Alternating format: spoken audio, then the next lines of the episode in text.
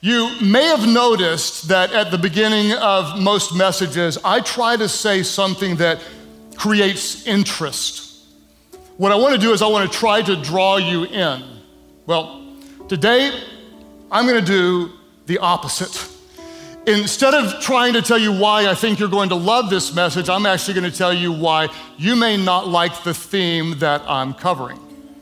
We're in a message series called God Is, and we're talking about the attributes of God. And the one that I'm going to share with you today, some say is the least popular attribute of God. But even though it may be the least popular, it is the most mentioned. It's mentioned 637 times in Scripture. 637 times. Some people would say it's the least popular. Some theologians would say it's the most important. I want to warn you, and I want to help you prepare your heart. Because when you experience this attribute of God.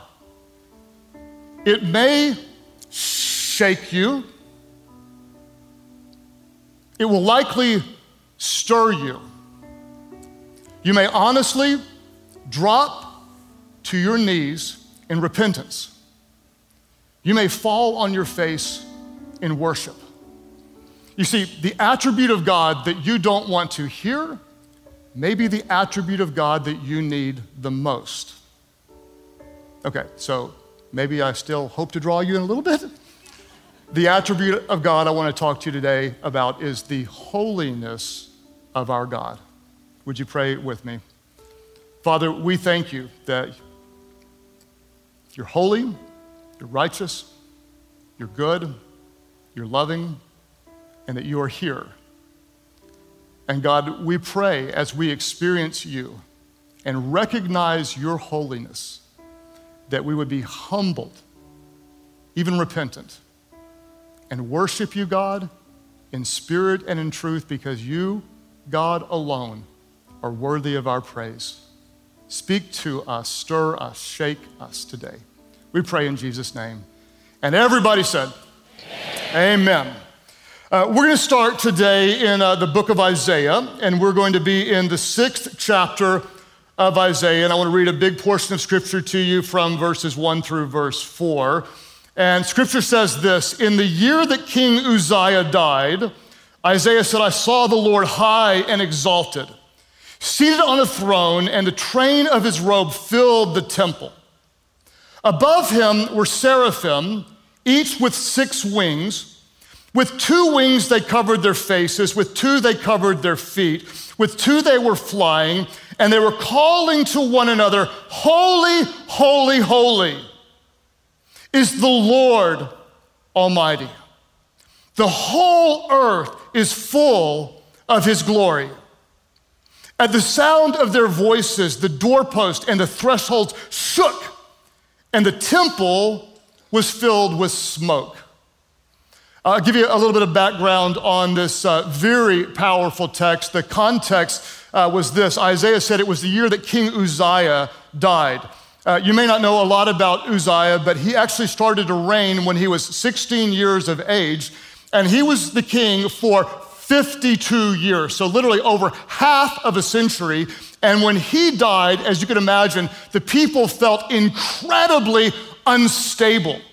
Uh, when the prophet says this was the year that King Uzziah died, he could have said this was the end of the era. This was the season when people felt anxious. This was the season when people felt scared. This is when they felt unsettled. This was the season that a lot of people feel like a lot of people feel right now, unsettled with all that's going on in the world. And in the turmoil, in the tension, in the anxiety, the prophet saw the Lord high and lifted up, exalted, seated on a throne, and his robe filled the entire temple.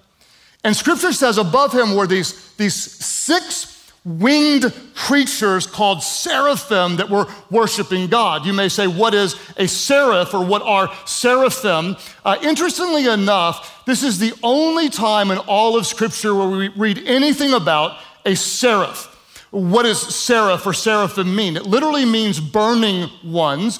And we don't know exactly what they look like, but here is one artist's rendition of what a six winged creature may look like as they were worshiping God. If you could imagine six wings, with two of them they would use to fly, two, they covered their faces to shield themselves from the overwhelming glory of God.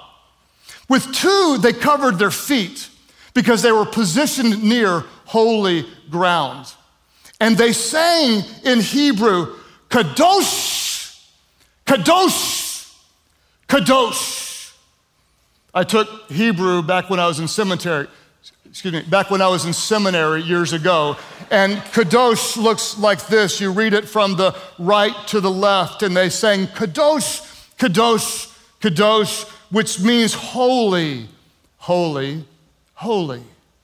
Um, in the Hebrew language, they do what um, people do in all sorts of languages. They would underline something for emphasis, they would circle it, and they would often do what um, we do is they would repeat something for emphasis. Jesus did this in the New Testament when he said, Verily, verily, I say unto you. Um, Matthew McConaughey says, All right, all right, all right. we, we do this with our kids, don't we, when we repeat something for emphasis? Don't you, don't, don't, don't, don't, don't, don't, don't, don't, don't, don't, don't, you make me come back there right now. Don't, don't, don't, don't, don't put that there. One, two, one, one, two. Don't make me count to three. Don't you do that. We, we do the same thing. We repeat something for emphasis. And this in the Hebrew language was the most common form of emphasizing something for meaning, not just once, not just twice, but the highest emphasis God is holy, holy, holy. Interestingly enough, this is the only attribute of God in all of Scripture that's mentioned three consecutive times. You never read about the mercy, mercy, mercy of God. You never read about the justice, justice, justice of God. You don't even read about the love, love, love of God. But what you do see is Kadosh, Kadosh, Kadosh. Holy, holy, holy is the Lord God Almighty. Um, in our culture today, the word holiness, it kind of gets thrown around broadly. You might, if you grew up in the church world, you might think of holy communion, or you might think of holy matrimony, or you might think of the Holy Ghost, or if you're a Monty Python fan, you might think of Holy Grail. I don't know when you grew up, but somebody surely would remember that. In culture, unfortunately, um, sometimes holy is matched with a word that's not so holy.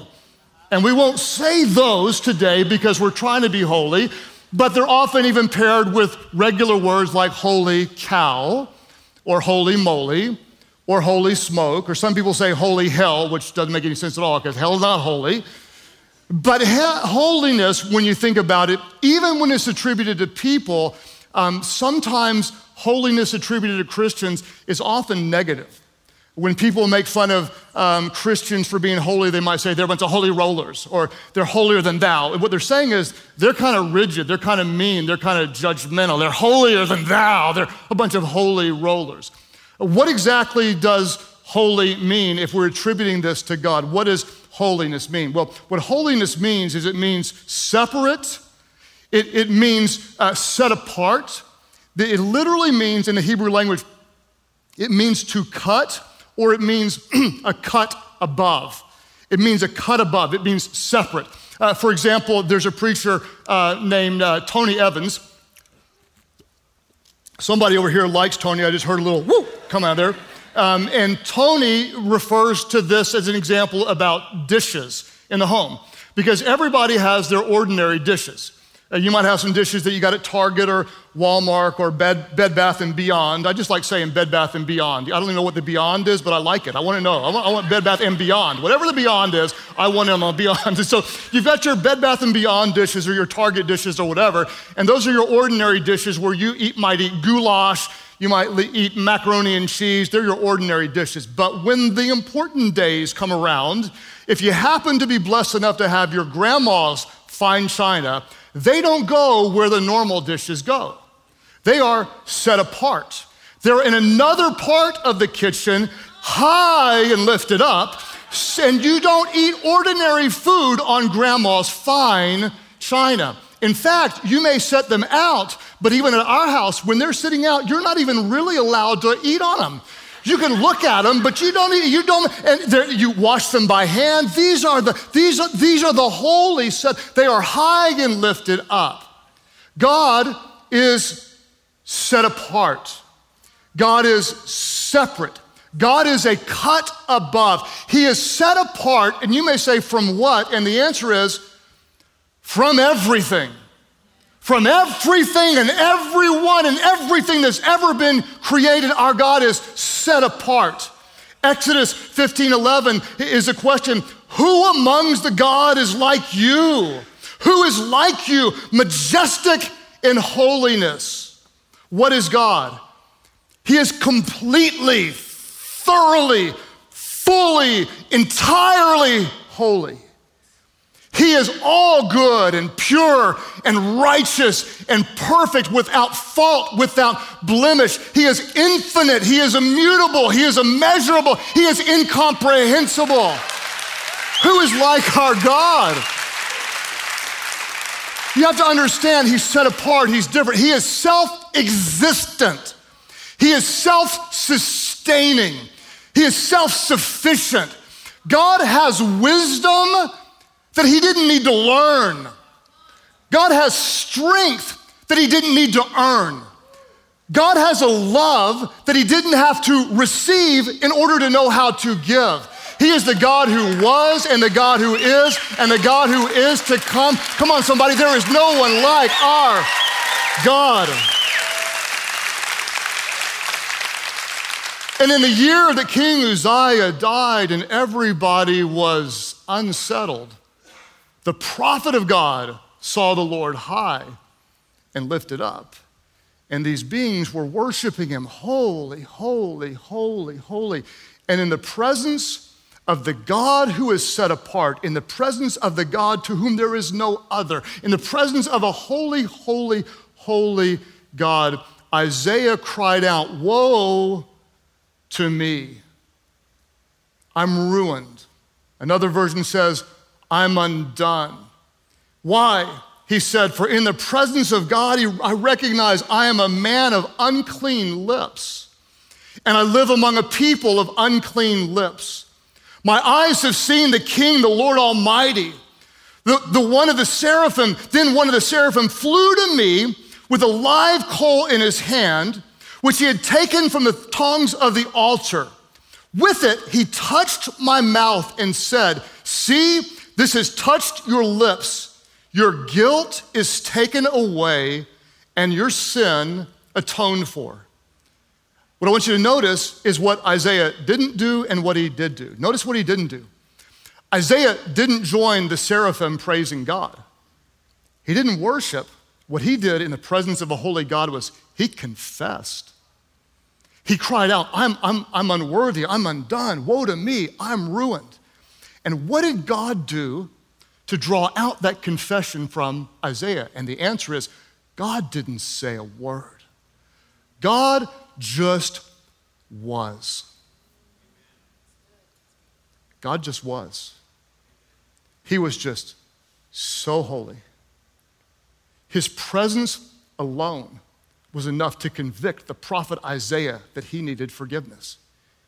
And what did Isaiah say? Think about this. He said, I am a man of unclean lips.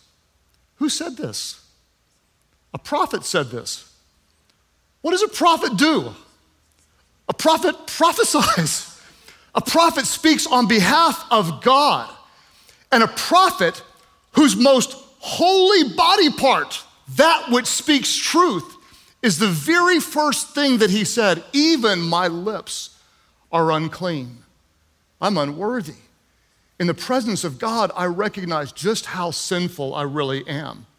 In fact, it was Billy Graham who said this It's only when we understand the holiness of God will we understand the depth of our sin.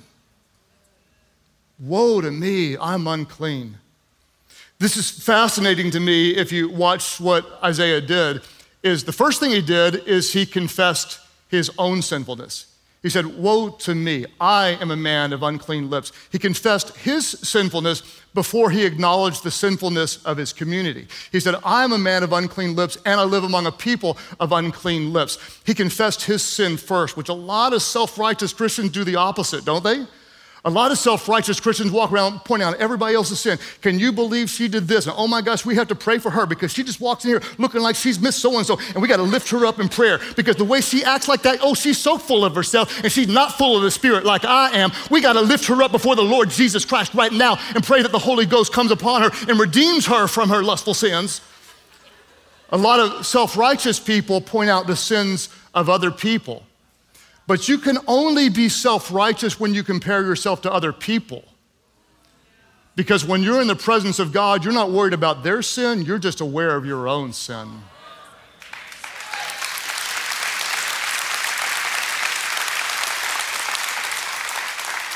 And in the presence of a holy God, he says, I'm ruined.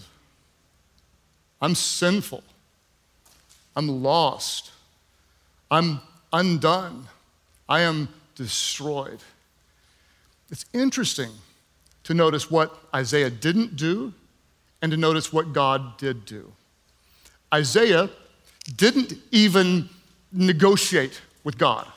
He didn't say, God, you know, if you just forgive me this one time, like I promise I'll never do this again. Like, God, I'm sorry. I said that thing I shouldn't have said, and I've been, I haven't had the purest thoughts. And God, if you'll just forgive me now, I promise you I'll read my YouVersion Bible app every single day, and I'll go to life group right now, and I'll serve in church, and I'll be on the front row all the time. God, just, just let, let, let me go. Please forgive me. He didn't beg for forgiveness. God initiated the forgiveness. And God sent a seraph with a burning coal that touches Isaiah's lips. God is the one who sent the seraph. And scripture says this God says, Your guilt is taken away and your sin atoned for. You see, our God is so good that he initiated the atonement. God initiated the atonement. In the same way he does with us.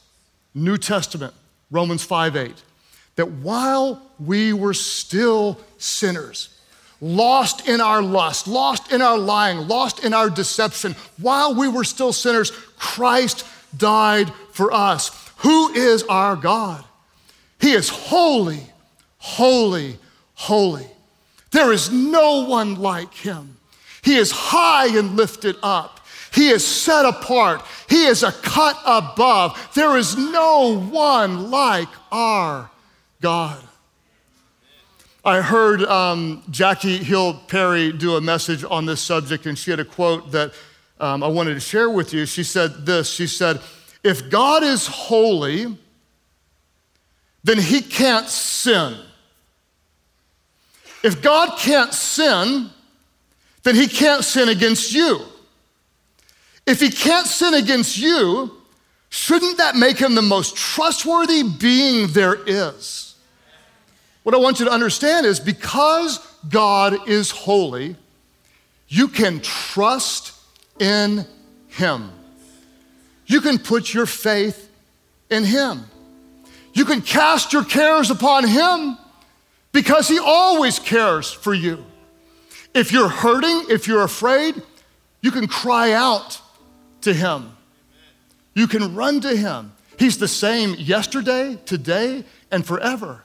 He's always been faithful. He's always been good. He's always loving. There is nothing you can do to make him love you more, and there's nothing you can do to make him love you less because he is holy, holy, holy. There is no darkness in him. He never sins. He cannot lie. Therefore, you can always trust him. And watch what happens to the prophet Isaiah. He experiences in this raw, vulnerable moment when the nation is shaking in fear. He sees a vision of the Lord high and lifted up. He's aware of his own sinfulness and he cries out to God when scripture says, I heard the voice of the Lord saying, the prophet says, Whom shall I send? And who will go for us? And in the presence of an atoning and a holy and a redeeming God, the prophet responded, Here am I, send me because of your holiness, because of your righteousness, because of your goodness, because of your atonement, because you initiated forgiveness to one who was undone and unclean and unworthy. I'll go anywhere. You name the place, you name the time, you give me the assignment, whatever it is. My answer is yes. You send me, my answer is yes. Here I am, I'll go. You want me to give? I'll give. You want me to serve? I'll serve. You want me to worship? I'll worship. You want me to love? I'll love. You want me to forgive? I'll forgive. What's your assignment, God? I'm your guy. Anytime, anywhere. God, you're so holy. What else can I do? What do I have? I'll give it to you. What do you want? My answer is yes. That's how good you are. When is the last time you've been stunned by the holiness of a God so set apart? And yet, when you didn't deserve it, He sent Jesus for you.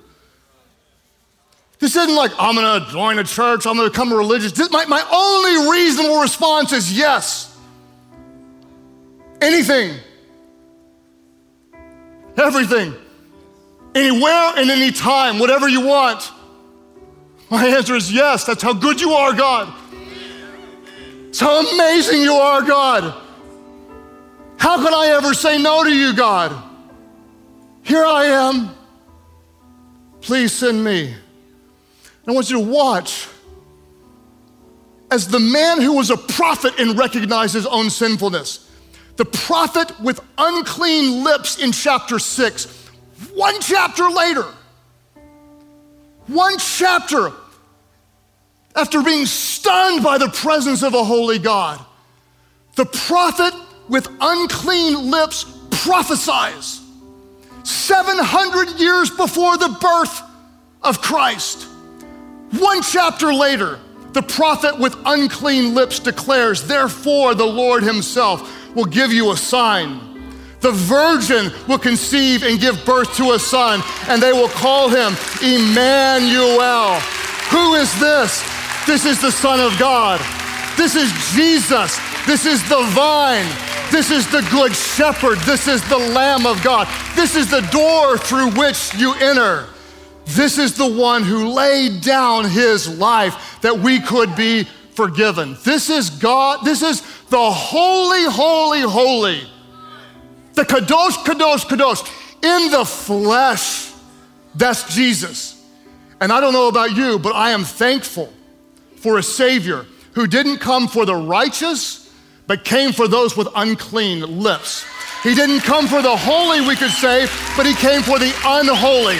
He didn't come for the healthy, but he came for the sick. I don't know why you guys are sitting down. I think maybe you may want to stand to your feet. At all of our churches, you may want to you may want to stand to your feet because you serve a God who initiated atonement while you were still sinning, while you were far from God.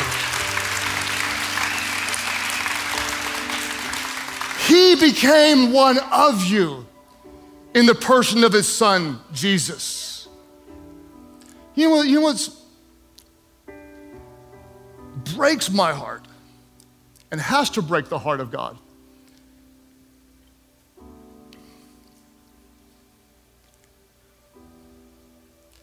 And I'm going to do everything within my power, and thankfully I have a power greater than mine. I'm going to do everything I can to help turn the tide because there's some people in an emerging generation that are leaving Christianity.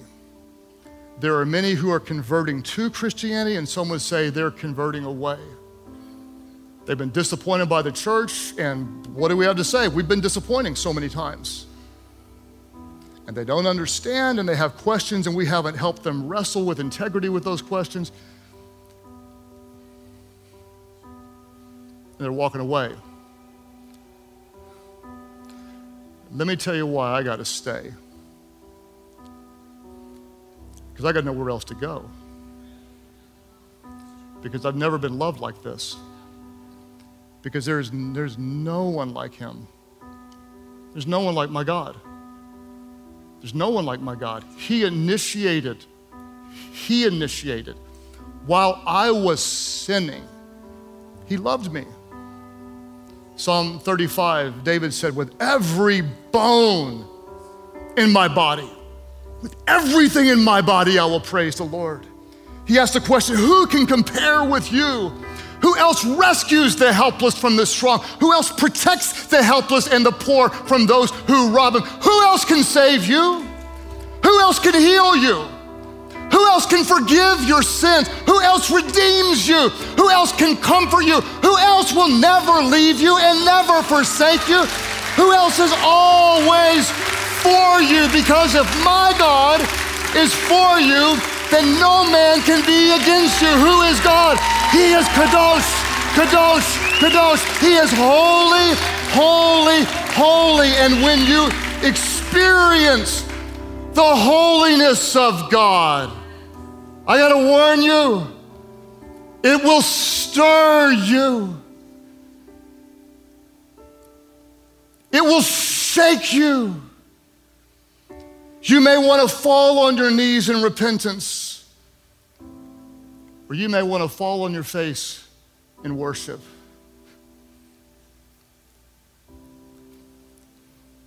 Because there's no one like him. And he's here right now and he's holy right now. And he's always been holy. And in the presence of his holiness, our only reasonable response is yes. Anything, anywhere, anytime, all of me. Send me, I'll go. You want worship, I'll worship. He is the only one worthy of our praise. So, church, would you lift up your hands, lift up your voices and worship the one who is holy, holy, holy.